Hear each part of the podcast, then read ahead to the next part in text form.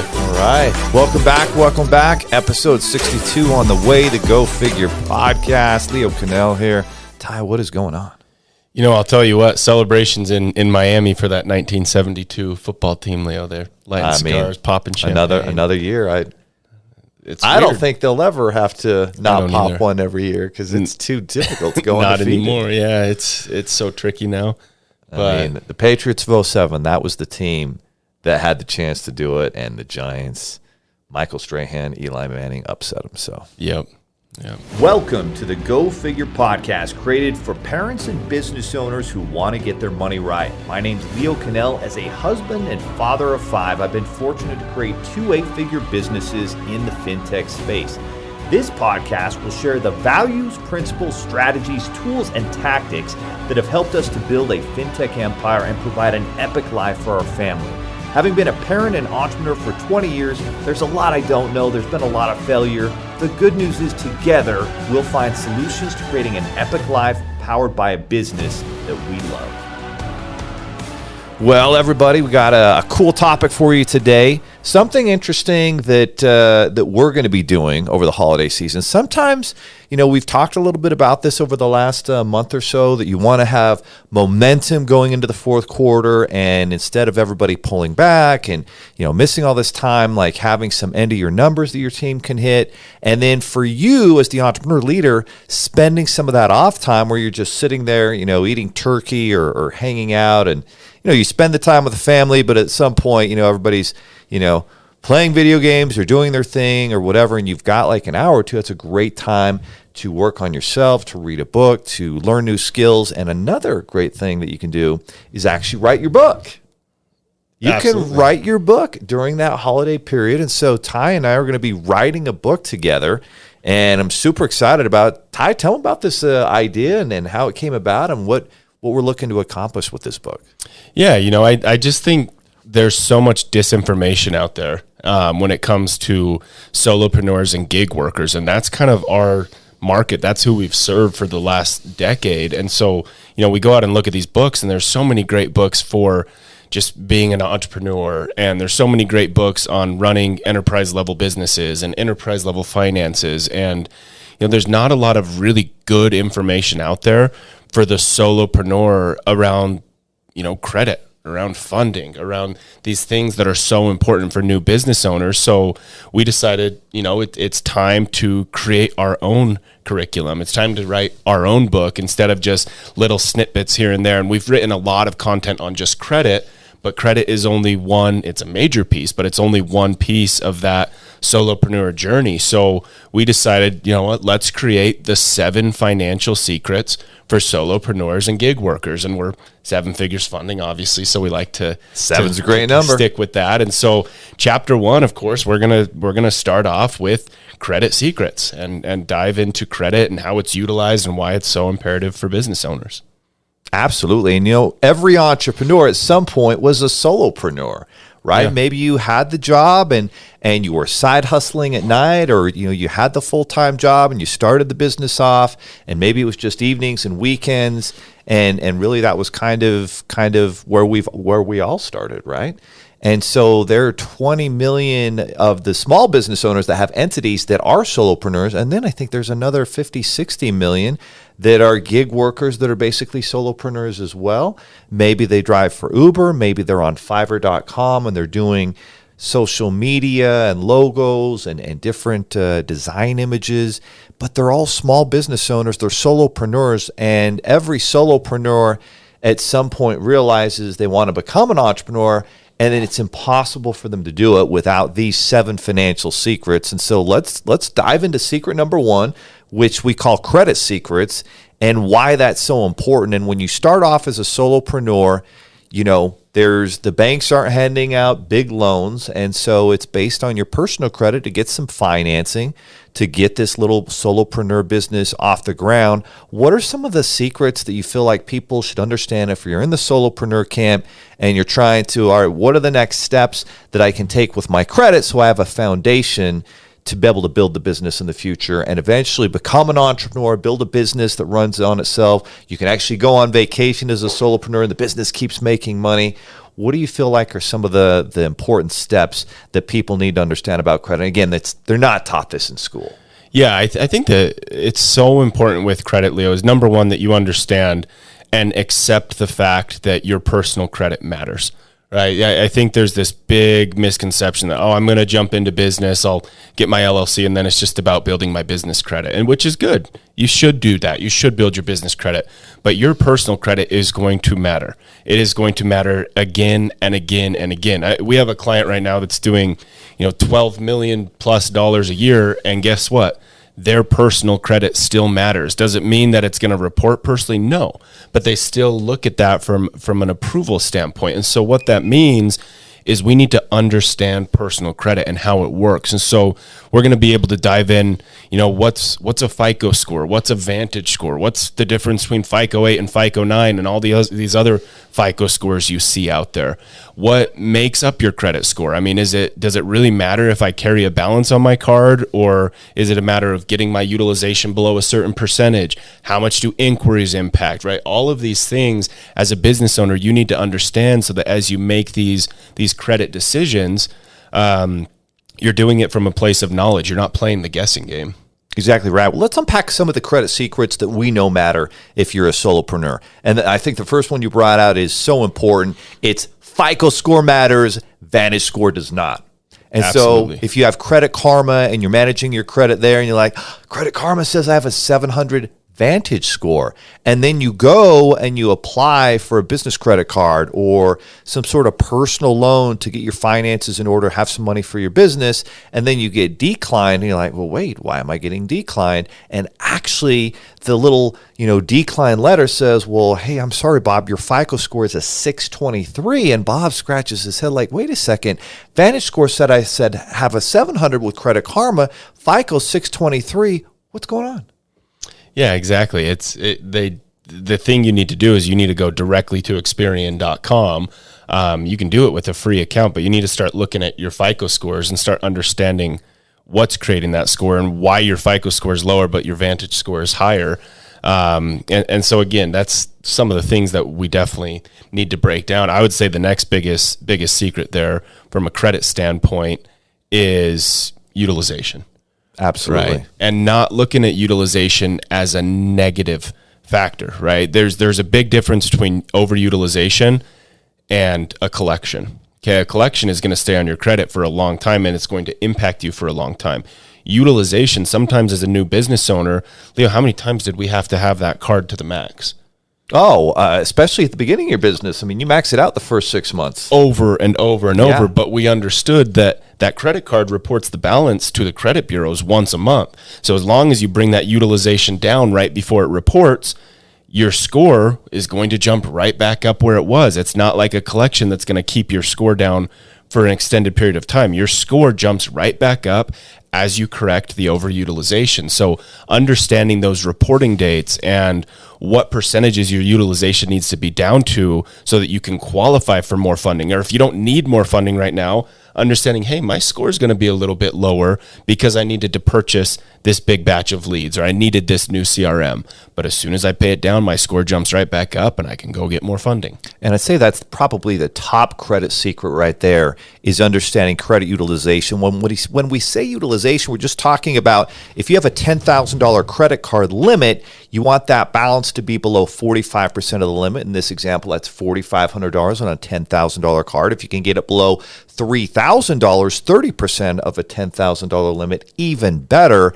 And that's the quickest way to increase your credit score is by dropping that utilization. Most people think, well, I always make my payments on time. I should be able to qualify for anything. And that's only 35% of your credit score. 30% of it, the next biggest factor is that utilization of how you use credit cards. And so, if you can be smart when you are going to apply for financing, you have those paid down, and you have to understand too, as a solopreneur, as you bring money into your business, yes, you got to pay your personal bills, but you don't take that money and go on vacation until you actually pay your card back down and reset it. Absolutely. And I just I just think back on our business and obviously we do credit for a business, so it was important that we knew credit from that standpoint, but I think about the financial aspect of our business and I I genuinely don't think we would be here today if we didn't understand credit and the ability to leverage that credit and which leads right into to chapter number 2 which is going to be funding secrets but funding is very very tricky if you don't understand credit and you know obviously we we were able to get that loan from from a family member which thank goodness that happened but outside of that every single big move we've made is because of the, our ability to leverage and understand credit. No question. Not only have we leveraged hundreds of thousands, but actually millions of dollars in creative funding that we've secured for the business. And then it comes down to this concept that we coined called ROL, return on loan, return on line of credit. What happens is you don't actually take out money for the business until you've got a proof of concept. Now, that can be, you know, you have the experience in, in the business industry and you know that you've got a product or service that there's demand for in the marketplace, and you are going to create a, a more unique product or service, a better experience, a better you know, mousetrap, if you will, for your customer and client. Once you have that proof of concept, or maybe you're working with someone who has a roadmap for success, who has helped, you know, a bunch of people start e-commerce Amazon businesses or invest in real estate or start an online digital marketing agency, and you have this roadmap for success and you can confidently take out funding. So that's kind of that second step as a solopreneur. I've built this credit foundation. I've paid, you know, the price to build a strong foundation. Now I can secure money and there's money that you secure initially for the business and then you have you know lines of credit etc like we we have a business credit card that started out with a $10000 limit. It's now up to $115000 and that gives you amazing flexibility and cashback rewards. And so the whole point is you go out and get funding when you need it yes but even before that, before you need it, so that you have it available in case of emergency or in case of opportunity. Exactly. I think that's the biggest thing with, with chapter two and funding secrets. It's, it's going to be tricky. You've written, you wrote an entire book, the business funding formula that we're going to have to shrink down into one chapter. Uh, so it's going to be tricky. But I, I think the biggest thing is number one, understanding the the financial capital ladder, right? The yeah. the funding opportunities mm-hmm. that are out there.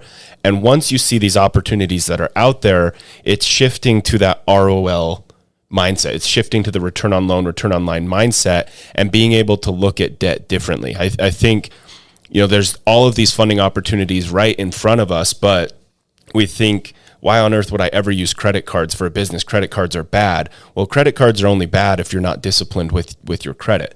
Um, credit cards are actually a phenomenal resource, but you may have never thought to use credit cards, even personal credit cards, to fund a business. So the funding secrets chapter is going to break down here's all of the options that are available here's the options that exist here's what it takes to get these options and here's why these options make sense as long as you actually have proof of concept and believe in your business. Exactly. And so if you can make 200% on a loan or a line of credit or a credit card over the next 12 to 18 months, and the cost of that capital oftentimes it's going to be 0% interest for 15 to 18 months if you do creative card stacking. But let's say you do a, an actual traditional business line of credit and that interest rate ends up being 20% because, hey, rates have gone up. It's an unsecured, no collateral line of credit. That's not terrible. Business is higher risk than personal. You have a 200, you know, a $50,000 business uh, line of credit with 20% interest. But if I make 200% over the next, you know, 12 months, what's 200 minus 20, it's 180% return on loan, return on line of credit. Are you winning that battle? Absolutely.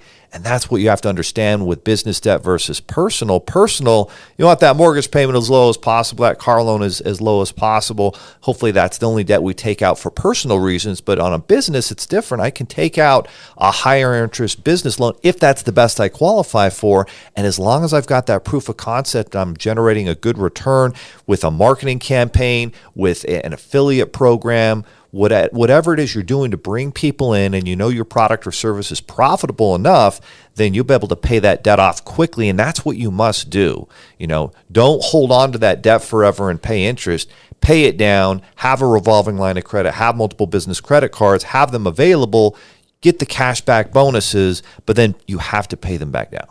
Exactly. It's so funny. I, I do this training sometimes, you know, obviously we both have a lot of speaking opportunities right. across the country. And so oftentimes, depending on the type of training and group, I, I do this presentation on stage where I, I have someone come up, hey, empty your pockets. You can't bring anything with you. Come on up here. Um, and then I'll I'll tell them, hey, I've got a hundred dollar bill right here. I'm call me crazy, but I'm I'm willing to sell it to you for fifty bucks. And they say, I, I say, you've got you've got ten seconds, make your decision. Do you want it? And they'll say, well, I don't I don't have any money on me. I'll say, well, hey, I've got Leo over here. I've got Steve over here. Um, Steve's got the cash. Steve will give me fifty bucks uh, for this hundred dollar bill. But Steve, what's what's your terms? And he says, well, I want half of it. I want half of half of what you make. And so the client looks, or the, the person up on stage looks at this and says, okay, well, I can get a hundred dollar bill for a fifty dollar bill, and then Steve wants to take half of the fifty that I just made. So I'm walking away with twenty five dollars, and I didn't do anything. And they do it like that. It's like this no brainer in a heartbeat. Of course, yeah. Why wouldn't I do that? But you guys, that's essentially 50%, right? 50% interest. So in a situation like that, it's this no brainer. I'll do it. So it's not a matter of What the money's too expensive. It's a matter of you don't believe in your business enough. And so that's what it comes down to. If you understand the ROL and you believe in your business, who cares what the money costs as long as it's it's making you money. It's more expensive than not it's more expensive to not be in business is is It is because that opportunity came along where you could have, you know, sponsor that event. You could have built that software that would Yeah. take your business to the next level. And dang, the the loan or the line of credit was kind of going to cost you, but it actually cost you more not taking it out, taking that step to build the business further, which would have doubled your profits and increased your income after paying the money back.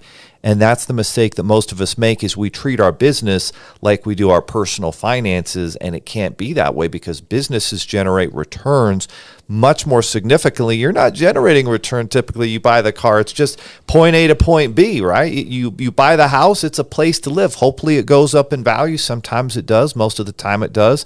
But again, it's not necessarily it's not earning you an income, right? But when you get a business loan line of credit, business credit card, it's generating you income as long as you're, you know, being smart with the business and marketing, building a team, employees, systems, processes, all the things you need for success. So, so secret number 1 is credit secrets, secret number 2 funding secrets, and then that gets into kind of the next thing that's a foundational item that a lot of people don't think about as a solopreneur.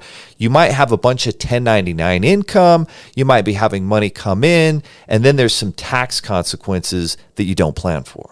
Exactly. And that that's going to be chapter 3 is the tax secrets. And so what I love about this book Leo too that we're doing here is is chapter 1 and 2 we're going to handle, right? We Yeah. we are experts in those two fields. Now number 3 we know a lot about this. We've helped a ton of people with this, but we're also going to go team up with people that have been tax professionals for 40 years now. So we're going to get the best information and content out there. But like you said, tax secrets, number one, you've got to have the proper entity, right? It, it's just, it's crazy to me how many people right off the bat, they'll go out and set up a C Corp.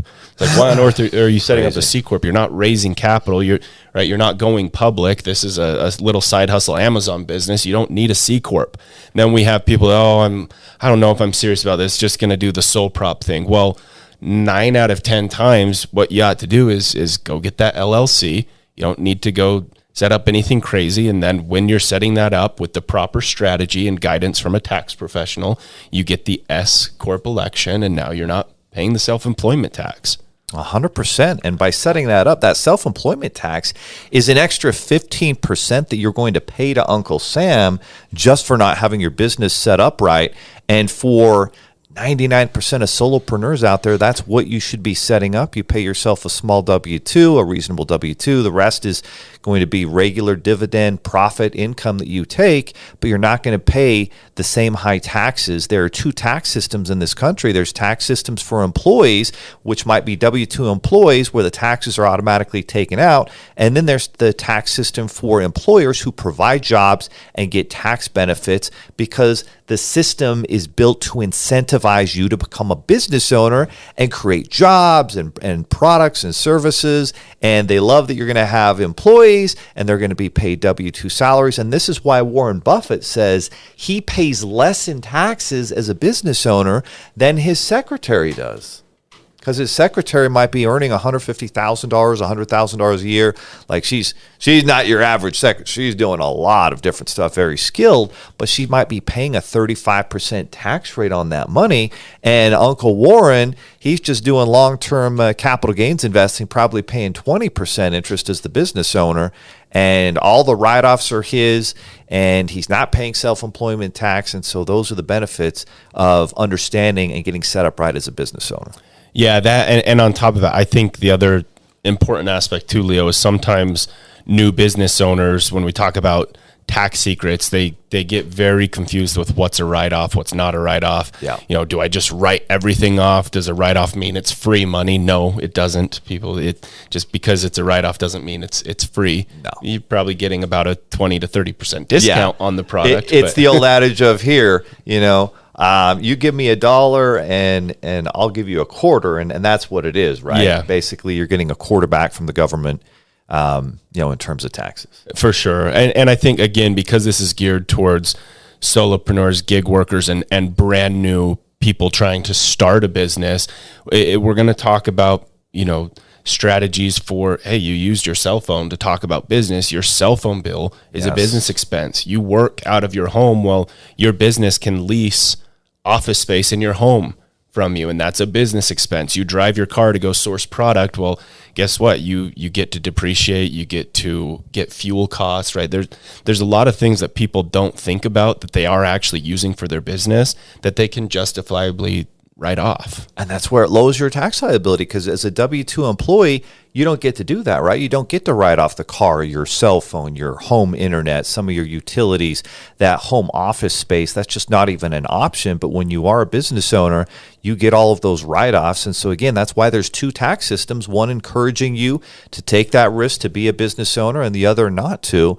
And you're going to pay a lot less at the end of the day. I think another tax secret that we have to talk about is this thing as you start to graduate from a solopreneur to an entrepreneur, you're eventually going to hire your first employee and your second and your third employee. And at that point, you know, they're going to need to receive W 2 wages or salary and you're going to have payroll taxes as a business owner. It's it's inevitable, and that's part of the evolution of becoming uh, an entrepreneur and graduating from solopreneurship. But one of the biggest mistakes we see that some of these solopreneurs, as they become entrepreneurs and they hire employees, is they think they can figure out payroll taxes, or they have like an, a, an old accountant who really doesn't understand things trying to do it, and then all of a sudden they're, they're like, oh, I owe twenty thousand dollars in payroll taxes, which I just spoke with a client yesterday, and he he has twenty thousand dollars that he owed in back payroll taxes, and there are penalties and interest. There was another business that uh, used to do. Um, staffing for Facebook and Google in the Bay Area. And they also were trying to pay their own payroll taxes. And I was getting them a business uh, loan and a line of credit. And like half of the, the $200,000 we got them w- went to back payroll taxes that they owed. I was literally on the phone with the IRS agent. Okay, great. We're going to get this loan. Half of it's going to go to you to, to get current on those payroll. So, don't make that mistake. Use a great payroll company. If you need one, we've got some awesome ones that we work with that we can recommend. They do everything automatically for you. They're very affordable and reasonable. And so, trying to be the expert and do everything, probably one of the biggest mistakes that solopreneurs make. Oh, absolutely. Which I think goes right into uh, to chapter four, which is cash flow secrets. And that's something that I've made massive mistakes on trying to do myself. I know oh, yeah. previous businesses I that did. you've owned, there's been nobody knows where our cash flow even Did stands. we make money this month, guys? I don't know. Could we go on do this event? I don't know. I mean, it's a horrible position to be in. And yet I think the majority of small business and definitely solopreneurs are just they're not sure. Is there money in the bank account? Cool. Wait, what expenses are coming out? What investments do we need to make? Wait, did I save some money for taxes because you will have yeah. to pay some taxes. Oh yeah, absolutely. There, if you're not paying any taxes whatsoever, I would kind of be a little bit, a little bit concerned. Maybe you've crossed into the gray area. Yeah. Yeah. Um, but the cash flow secrets is imperative, and it, and you've got to understand a lot more than just oh my bank account has more in it this month than it did last month. It, it goes far, far, far beyond that, especially as you start to talk about forecasting and upcoming expenses mm. and, you know, preparing for different things, paying employees. So understanding your cash flow and your margins is not something that nowadays you should just do on a spreadsheet anymore. There's there's softwares, there's resources. Obviously, we've developed our own that that we're we're biased and, and we think is the best out there because it's designed for solopreneurs and, and gig workers, but making sure you understand your cash flow and, and we'll break that down and talk about our strategies in this chapter, but it's it's imperative. It is so imperative. And I remember, you know, the first thing we did when we started Seven Figures is we brought, you know, your dad in who's been a CPA for I guess 40 years now. Yeah and I said, help me build the machine out so that every week I can look at our books and be like, we're profitable, we're making money, or okay, we broke even, or we lo- we need to make some changes. But I wanted to know where we stood on a weekly basis, on a monthly basis, and that's where we talk about having this weekly money date with your personal finances and especially with your business, so you know if you are cash flowing, if you are paying debts down, if you are building up savings accounts, if you have money that you can now invest into another business or cash flow real estate or back into your own business to grow it, if you don't know where the cash flow is at, and cash flow just means there's profitability, there's there's additional cash left over to pay your personal bills, your business bills, and then make investments and grow, maybe hire additional awesome employees to your team. If you don't know where you stand with your cash flow, your business will die. Absolutely. And the next chapter, chapter five, is probably one of the best moves we've made because too many oh, new yeah. business owners they they open their business and it's like well marketing i've got to buy leads i've got to spend thousands and thousands of dollars on leads before you even know fully what you're doing quite yet and how to create leads and how to dial leads in and understanding that it takes time especially you know something like facebook it takes a lot of yeah. time and money that you're just throwing away for the first few months to figure out that marketing. Yes, so what we did right off the bat was understood uh, some of the best joint ventures out there, some of the best groups out there that already had our clients, and instead of having to pay for these leads up front, hey, you send us the clients, we'll perform our service, and when we get paid, we'll give you a cut.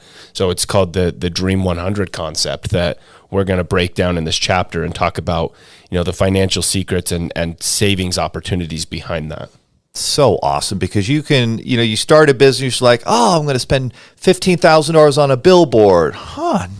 barely any leads, and they're not even qualified leads are coming in. Oh, I'm going to do a twenty thousand dollar radio ad, and you do the radio ad, or, or you, you just you just put all this money in without really getting the return because it's very difficult. A lot of that is branding, and you have to do it for like 12 months to really start getting some really solid results as people recognize your brand. But when you can build out a strategic partner referral program and incentivize people who it benefits them if their clients have access to money in our business, or you provide a product or service that's going to add value to the product or service that they are already uh, providing their customers and clients, and there's a natural fit there, and you can have an affiliate uh, partnership. Sometimes you're paying them an affiliate commission, sometimes it's just so beneficial that you refer business back and forth.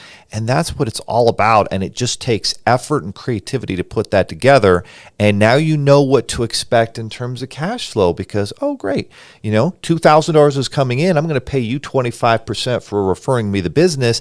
And it's going to cost me another 25% to fulfill. And I've got 50% available of that $2,000. And now, how many of these can we bring in? And I know my profit margins, I know my cash flow is good because my affiliate partner program is you know a 25% payout and that's how you can really grow and scale without having to risk large amounts of money going to marketing campaigns that you hope work out Absolutely. I, I'm excited to dive into that one. I think a lot of businesses and, and startups, especially the solopreneurs, are, are missing that concept right oh, there because no that concept is for every single business. Sometimes you look and say, well, I'm a flooring company. Who's, how can I go find a, a JV and get, get leads sent my way? But it, it works for every business. And we're going to point that out and, and explain that.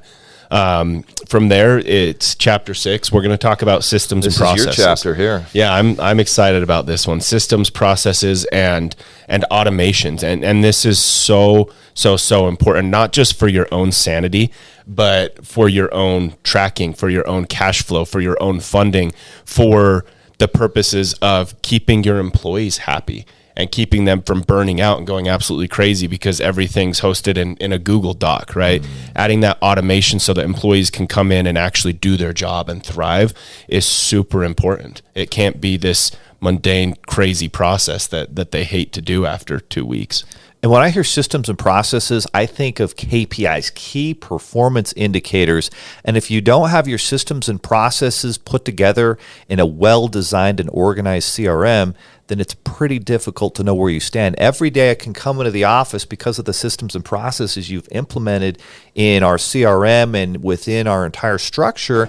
And I, I can get a, a 30,000 foot view of our business just like that. How many leads came in today? How many for the, the week? How many of these people have moved forward and signed an agreement? How many of them actually secured financing? How many new partners have we signed up today? You know, what's going on? What is our trend? Is our trend up? Is it down? And then all of those key performance indicators track back into your cash flow, and you can look at your uh, cash flow reports and your profit and loss at the end of the week and really get an idea of what is the health of the business. And you can identify problems. Oh we've got a leak here. We've got something we need to fix here. Maybe something broke in the system that needs to be fixed or maybe we just need to make a pivot which you just barely made I think a really important one to where a text goes out quicker. Somebody you basically it's uh, I, I just finished Elon Musk's uh, biography and he has this concept called first principles and basically, you look at the process of any business and you find out what is actually slowing things down that I can delete. That's what you just did with that because we had this slower system, not even that slow, but you know, a text message that might go out 30 to 60 minutes later based on a manual manual review of a file, and now we have an automated system that text message is going out within 3 to 5 minutes. Now we just deleted a whole bunch of wasted time. We're going to get more people moving faster. So what part of your process can you delete to speed things up that's actually slowing the process down? Absolutely. That and, and checks and balances, Leo. That's the other really big thing that you guys sometimes it's so silly, like such a simple and this used to happen. Someone would go on, we'd send them a contract, they'd they'd jump on DocuSign it, they'd sign it. But if we weren't paying close attention to the email that came through saying, "Hey, so and so signed a contract," mm. we missed it, and all of a sudden a week passes, and the client's like, "What's oh, going on?" Word. Well, guess what? You just lost that that client. You lost, in our case, you know, two to to six thousand dollars Whereas now, someone signs a contract, it triggers a Slack message, it triggers a text, it triggers an email, it puts a tag on the system in Zoho, and then there's an element of when it's converted, someone has to leave a checkbox before it can go to the next step. So there's checks and balances in place for these these key components of your business, so you're not losing opportunities anymore. So yeah, that that's going to be a big one to dive into because too many solopreneurs think that oh well know, I don't need a, a, CRM yet. I don't need Slack yet. I don't need this. I'm, I'm so small. I'll just do it out of out of Google Docs or Google Sheets. Well, that's the time you need this more than ever because the cost of of losing a single client is so much more to you than it is to a massive enterprise level level business. And then that leads us to the final chapter where eventually you graduate from becoming from being a solopreneur and the only operational technician person to actually becoming an entrepreneur. And for me, I always think back to a book by Michael Gerber called The E Myth Revisited. And it essentially just talks about some of the struggles that this lady who was running a bakery had. And the, the first one was, well, no one can make, you know, the, the baked goods as good as I can. And it's like, well, that might be true or that actually might not. Oftentimes, you can actually find someone who might be doing better than you. That's a good thing. That's great. Now you free up your time and you can build the business. If you have systems and processes, you free up your time and you can work on the business instead of always in it. And so you start to build a team to become an entrepreneur. And the team and that might mean less income for you initially but that's okay because now you get time freed up and you can work on growing the business. And ultimately you can actually go on vacation. You can actually you know go do something and the business keeps moving and you start putting leaders and the systems and processes in place to build and grow the business. And a lot of it i think of two things that you're doing as you graduate. You're leveraging people and you're leveraging technology. Yeah, absolutely. And I, I love these seven chapters because it's it's not something that we're just trying to write a book on that we haven't done ourselves. Like these these seven chapters in this order for this reason. Like this is our business, and and there's proof of concept behind this book we're about to write. There's real life examples and, and stories, and not just ours, but we've served thousands of small business owners and startups over the years. So we've got a lot of of uh, information and, like I said, stories we can tell about all of these aspects. So you know, we just joined uh, Russell Brunson's uh, Inner Circle Mastermind group, and one of the things he talks about, and he's written. Uh, three really awesome books. And he says, you don't just make up a book, you earn a book. And I feel like that's what we've done with this book the last few years is we've earned this book in terms of these are real tangible steps that you can take as a solopreneur or small business owner to really become a successful entrepreneur. And a lot of these are almost like it's almost like we're giving you a chief financial officer and all the secrets of a chief financial officer and just making them easy to implement within your business. And a chief financial officer, the average salary you have to pay that person is 229 $1,000 a year or more. And so we're basically saying, hey, these are all the things that work that a CFO might be doing for you and uh, honestly a COO as well, a chief operating officer like you with systems and processes, put all these things to work and now you can you have the financial secrets to build a successful entrepreneurial business that you can be proud of, that runs without you, that can grow, that can scale, that can make the impact that you always dreamt that it could. Absolutely. I, I can only imagine if we had this book from it actually would have saved us a lot of time and a lot of headache and a lot of struggle but hey yeah. the cool thing is now we can share it with others and they can share it with others and they can all take action and move forward and have the chance to join the seven figures club of only 5% of businesses you know generate seven figures annually in revenue and income and so these are going to be the seven steps to really you know, move them to seven figures and then even beyond that to eight figures. And so I'm excited to write this. We're going to be working hard on this book uh, over uh, the next uh, three months and getting it published in January or February. So it's going to be going to be a fun journey, and we're going to have a lot of case studies and stories that really, like you know facts we forget as people, but stories we remember, and yeah. that makes the impact. So we're going to try and make sure that we have as many stories as possible. We're going to have my 18 year old daughter read it, and if she stays entertained, then we know we did our job. Absolutely. All right, should we pivot? Talk uh, about NFL for a minute. Let's finalize this show. All right. So NFL, here's here's a few thoughts I have over the over the weekend. Number one, the Patriots are the worst team in the NFL. Oh, Bill. Like I I can't think. I, I'm trying to think of these other teams down towards the bottom, and I I can't think of another team right now that I feel confident the Patriots would go beat. The Raiders were one of them that I may have said a few weeks ago. Yeah, they'll probably go beat the Raiders. I don't think they're beating the Texans. I don't think they're beating the Colts. Like Texans are decent. Texans are, are looking pretty solid. I, I I think the Patriots are the worst team in the NFL, which just again and again and wow. again tells me that wow, dude, it was all Tom Brady. No one leaves Bill Belichick's program and goes and has success elsewhere. He's not creating good coaches. None of these players that left Tom Brady, like the Chris Hogans, go out and do absolutely anything. Nope. Tom's the only one that's that's left Bill and done it himself. It was a good team he went into at Tampa, but not as good as some of the teams that that he beat to get that Super Bowl. Dude, that like, team didn't even have a winning year the year before. Yeah.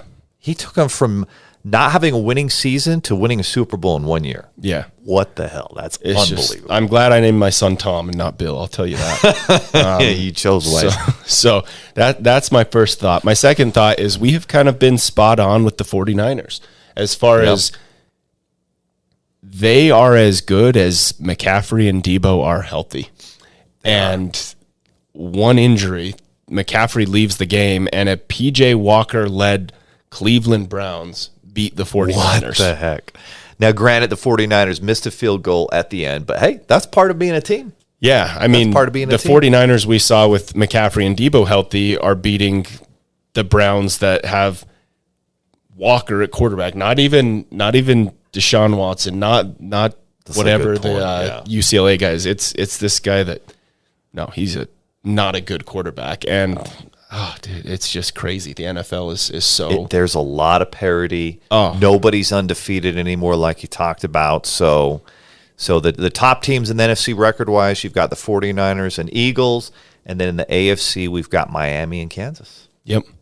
Yep. And I, uh, you know, another one lost team over there on the NFC side is the Lions. Oh my gosh, you're right. So You're right. yeah, but I, I and again, I mean the Eagles, they're just not playing good football. The Jets aren't They a great look team. nearly as good. No. no, they just lost to. Yeah, you're right. They just lost to the Jets. I mean, Zach Wilson In he Philadelphia, didn't make a lot of mistakes, but he didn't even have a passing touchdown. Like No. it, it's just uh, I, I don't know. I, I love this season, and and It's again, wide open. The other thought that I had is that we were spot on with Leo. Is the Bills are are in big trouble. Oh yeah, you can't. They're so you can't count on them. They they barely squeaked by. Uh, They should have lost week. to the Giants. Like that mismanaged time by by Tyrod Taylor lost the Giants that game. Granted, you can't look at it as one play, but the Bills defense is so hurt right now. Like, and they're hurt in a way that these guys aren't even coming back this season. No, they're out for the bro. year. no, So- you- if your cornerbacks are out and now you've got backups, well, now as a as a the the other the opposing team's quarterback, you're feasting on them. You're going after them. I would always watch this, and Tom Brady would always do this. Like the starting cornerback of a team might go out, and he knew it exactly. And he would go and attack that guy and punish that guy for like the rest Oh, of the yeah. game because he knew he could. Oh yeah, and I mean you've you've been in a situation as an athlete where it's like you're getting beat and this guy's better than me and I'm sunk and when they keep going at you again and again and again it's like holy shit please It's stop just- it's Make it demoralizing. stop and and It's that's demoralizing. yeah the, they're in the NFL they're going to capitalize on that so yeah it's it's a funny funny year but, But I'm- dude, Miami, I got to tell you, I think you called it early on before the season started. You could make a case that they look like the best team right now. Honestly, I'm going to give you my power ranking right right, now. what do we got? And I don't know if ESPN. I think it comes out today. I don't know if they've released it yet, but truth be told, you guys, again, you look at the overall health of everyone and where they're at right now and where teams stand right now. Miami's the number one team in the NFL. They're clicking on all cylinders. They're getting healthy. Apparently, Jalen Ramsey's going to be back in in November. Like they were saying, it was December. No, he's he's going to start playing next month. Like that's really the one missing component they have is is a really good, strong shutdown corner aside from Xavier Howard. So you add Ramsey to that mix, they're good luck. Buckle up. You're going to need to score a lot of points to beat them. They're very deep. Yeah. I thought Philadelphia was the most, uh, the deepest uh, team in the NFL, but I think it's Miami. Yeah. It's it's crazy. I mean, So I- who's number two? So I'm going Miami at number one. Honestly, right now, I've got to keep. It's hard, but I, I think I'm going to keep the Eagles right there because they are still healthy. I, I just think they've they've got to sync as a team a little bit better. They've got to get that mojo back, but I I think they will. Um, the 49ers, the second the the McCaffrey, he's a glass doll. I love him. He's one of my favorite players, but he's a glass doll. The second you start having a quad and a hamstring, you're it's it's not going away the rest of the year. Deebo's been banged up all year.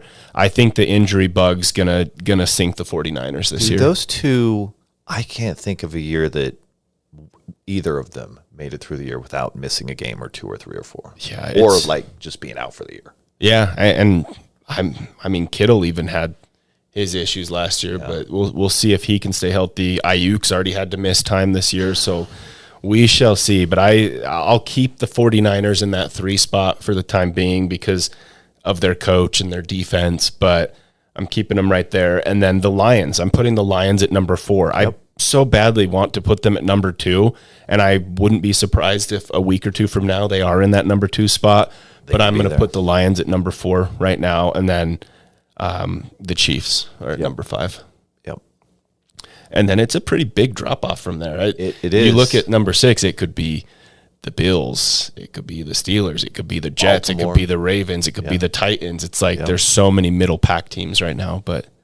There's my there's my power five. I'm I'm curious to go check ESPN and see what That's uh, that's a pretty good power five. I, I can't disagree with any of it. So. But uh, guess what? Miami's got the Eagles coming up. They've got the Chiefs in Germany coming up. So we're gonna find Oh, out real really? quickly if uh, if Wow, it's if they're Germany, legit. huh? Yeah. That's crazy. That's Yeah. going to be a great game. Thank you for joining us on the Go Figure podcast.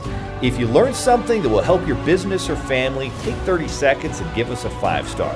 If we added value to your day, then share the show with someone who wants to get their money right and be sure to subscribe to the Seven Figures Funding YouTube channel. If you're a business owner and a parent committed to getting your money right for your family, then check out the myfigures.com money app with a free 30 day trial to manage your money, track your net worth, and build a profit first business through our fintech platform. God bless, and we'll see you next time on the Go Figure podcast.